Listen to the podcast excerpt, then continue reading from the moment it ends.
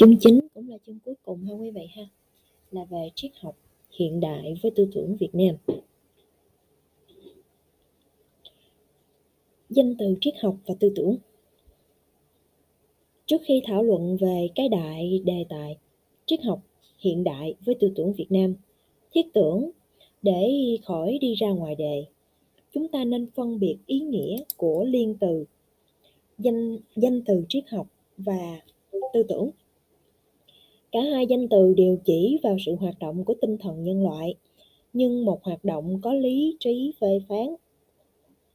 Cho nên, triết học hay dùng chữ duy để phân biệt giữa triết học này với triết học kia. Như thế, triết học bắt buộc là tư tưởng có xếp đặt theo một khuôn phép nào, có hệ thống chặt chẽ, bỏ ra ngoài cái không thể xếp vào khuôn khổ của lý trí. Danh từ tư tưởng thì rộng rãi hơn, bao hàm tất cả hoạt động tinh thần, phần có hệ thống cũng như phần không có hệ thống, tư tưởng hợp lý cũng như tư tưởng không hợp lý theo lý trí của nhân loại. Bởi thế nên mới nói triết học hiện đại và tư tưởng Việt Nam. Trong câu nói ấy, ắt có ngụ một cái cộng tương, một cái đại phân số chung, để chúng ta thấy ngay cái điểm khác nhau là một đằng nói về cái tư tưởng của hệ thống và một đằng không có hệ thống. Và lại người ta thường nói triết học Pháp, Anh, Đức, Mỹ, chứ có ai dám nói triết học Việt Nam, Nhật Bản, Mã Lai, Nam Dương. Người ta cũng chỉ hay nói đến triết học Tây Phương, chứ ít khi nào triết học Đông Phương. Như người ta có thể nói được tư tưởng Đông Phương, tư tưởng Tây Phương, tư tưởng Việt Nam, tư tưởng Mã Lai, vân vân. Vậy chúng ta có thể tạm nhận thấy triết học và tư tưởng thuộc về phạm vi khác nhau, tính chất cũng khác nhau. Một đằng giới hạn hẹp, một đằng rộng, cho nên có thể nói được là tư tưởng triết học, chứ không nói triết học tư tưởng. Vào đề triết học hiện đại Nay vào đề triết học hiện đại tức là nói về các loại tư tưởng có hệ thống ở thời hiện đại hiện nay, đại khái kể từ thế kỷ 20 này. Có hai khu vực trên thế giới mà chúng ta thấy xuất hiện các trào lưu triết học lớn có ảnh hưởng nhất đối với Việt Nam, đó là Âu Tây và Ấn Độ.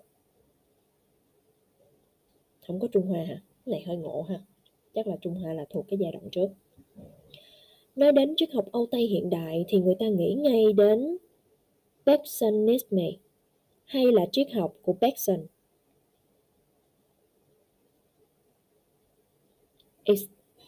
Existentialism hay là triết học của Karl Jasper, Martin Heidegger, Jean Paul Sartre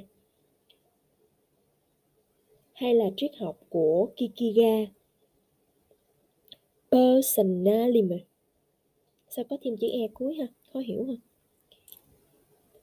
Emmanuel Mornier, Gabriel Maxwell. Người ta cũng có thể xếp loại triết học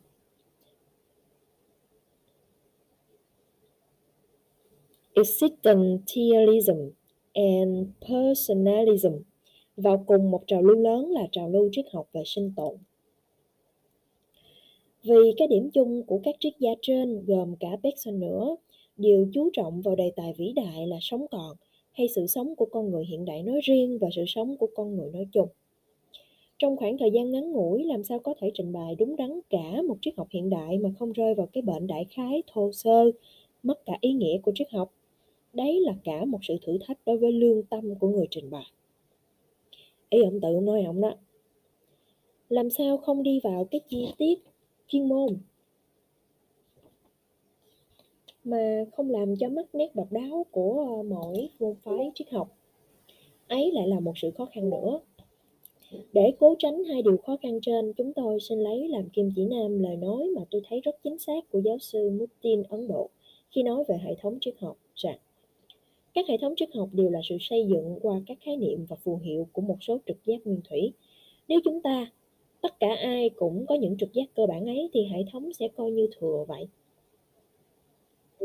Bởi vì chính ở tại những trực giác nguyên thủy ví như những cảm hứng của thiên nhân mà người ta thấy được sự sáng tạo, sự tiếp xúc với thực tại chất phát trong sáng, thành tần chưa bị công phu uốn nắn của lý luận của danh tự, Cùng một trực giác nguyên thủy, người ta thấy đẻ ra rất nhiều hệ thống triết học.